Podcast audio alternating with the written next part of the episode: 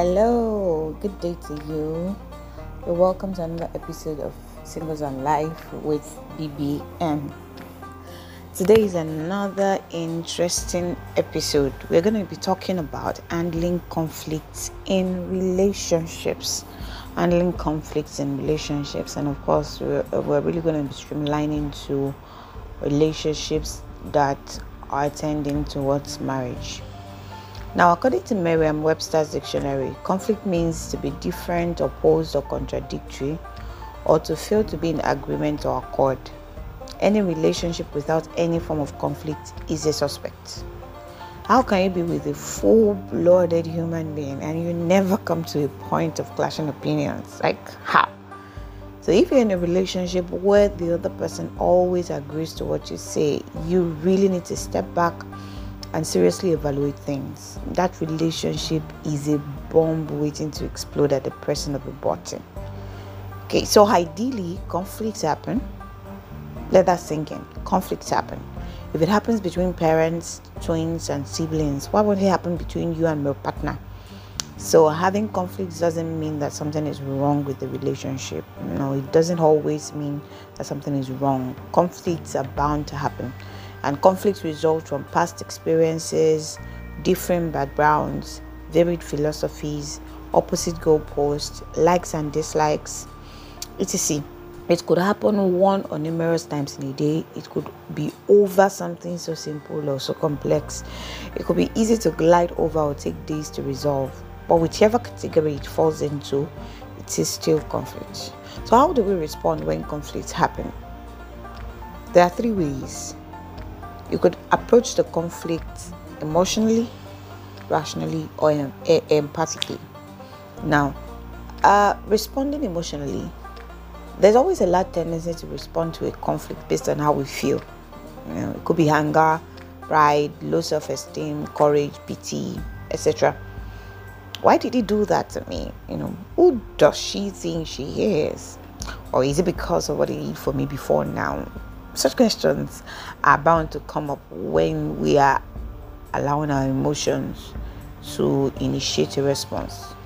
One thing that is common to these questions is that the major concern is about me, ME, thinking only about yourself. And you know, that way is a way that cloaks a situation and hinders you from seeing the full picture and judging rightly. You need to always tell your emotions to calm down and follow the lead of reasoning to listen before concluding. Uh, another way is responding rationally. So, if you're not responding emotionally, another way you can respond is rationally. And from the word rationally, it shows that it's concerned about facts and figures.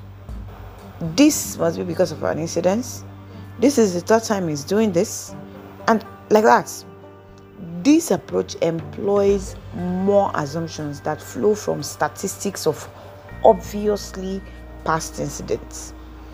The approach in itself is also wrong as it positions you as having all answers and knowing exactly what and how your partner thinks. Uh, the truth is, as much as you're beginning to understand your part- partner's thinking pattern, you should also admit that if you are not your partner, you are not your partner, meaning that you are two separate individuals. So instead of assuming, calm down, ask questions. You may see something that looks like gold, but it's actually not gold but pure silver. And lastly, so where is the balance? Responding emotionally is purely on emotions feelings, how I feel. Responding rationally is about facts and figures. So there is a need, we cannot totally discard our feelings, we cannot totally discard our facts and figures. We need a balance that will help us to harness these two types of responses. And that is what we mean by responding with empathy. Empathy is the capacity to understand or feel what another person is experiencing from within their frame of reference. That is the capacity to place oneself in another's position, according to Wikipedia. Now, this is one thing we all must learn to do, not just in marital relationship, but in every kind of relationship. It is a skill that helps us understand why someone else did what we saw or heard. It helps you to know how to respond and the kind of action to take. It does not just think about you, it considers the other person, and then as as much as there are facts and figures to also look at, it also gives a benefit of doubt. It gives a hearing here to the partner. For example, it's not every offense committed by a child that requires flogging. A parent that is always flogging will soon have a child that is immune to corrections. So, patiently listening to the why of that child will help you know the appropriate punishments and much more. It will empower you to know how to instruct the child against such occurrence in the future. The same applies to our partners. Why did you do that? Is there something you need to know? Is there something you're not seeing that he's seeing? Is there something that has happened that you may not even know of that has that has triggered that? You know, asking questions like, I feel like this is why you did this. Am I right? Why did you do this? Is this how I'm? This is what it looks like to me. How can we get through with this? It sure involves active listening skills. However, when we respond with empathy, the dividends make for a stronger bond between us and our partners. If you begin to deliberately employ empathy when handling conflict in your relationship, you will definitely see that you begin to walk in a lot of understanding. And understanding is a bedrock from which forgiveness flows easily, and a stronger connection is built. Um, which approach have you been employing before now?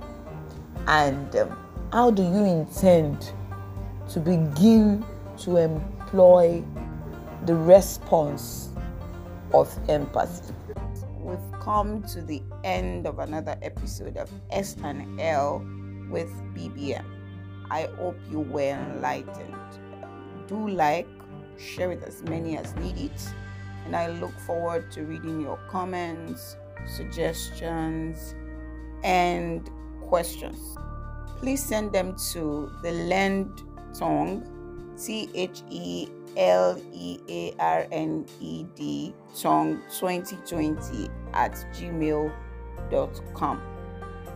Always remember life is how you live it.